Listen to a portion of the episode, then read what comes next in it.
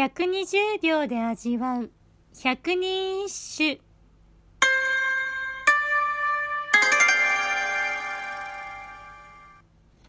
第59番。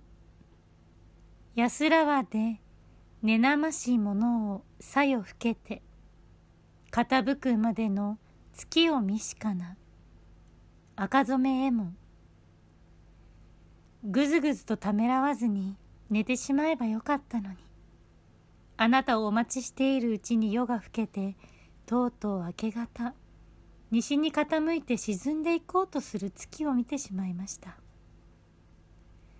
あなたが来ないと分かっていたならさっさと寝てしまったのに期待して夜明けまで起きてしまったじゃないの。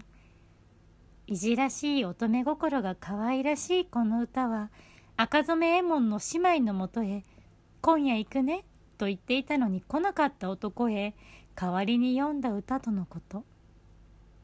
来てくれなかったじゃないの。と怒るわけでもちくりと嫌味を言うわけでもなく程よい乙女心で気持ちを伝えるなんてさすがです。赤添右衛門さんは紫式部泉式部と並び称される才女でありバチバチだった紫式部と清少納言。どちらともお友達だったそうで誰からも好かれる素敵な女性だったのでしょうね。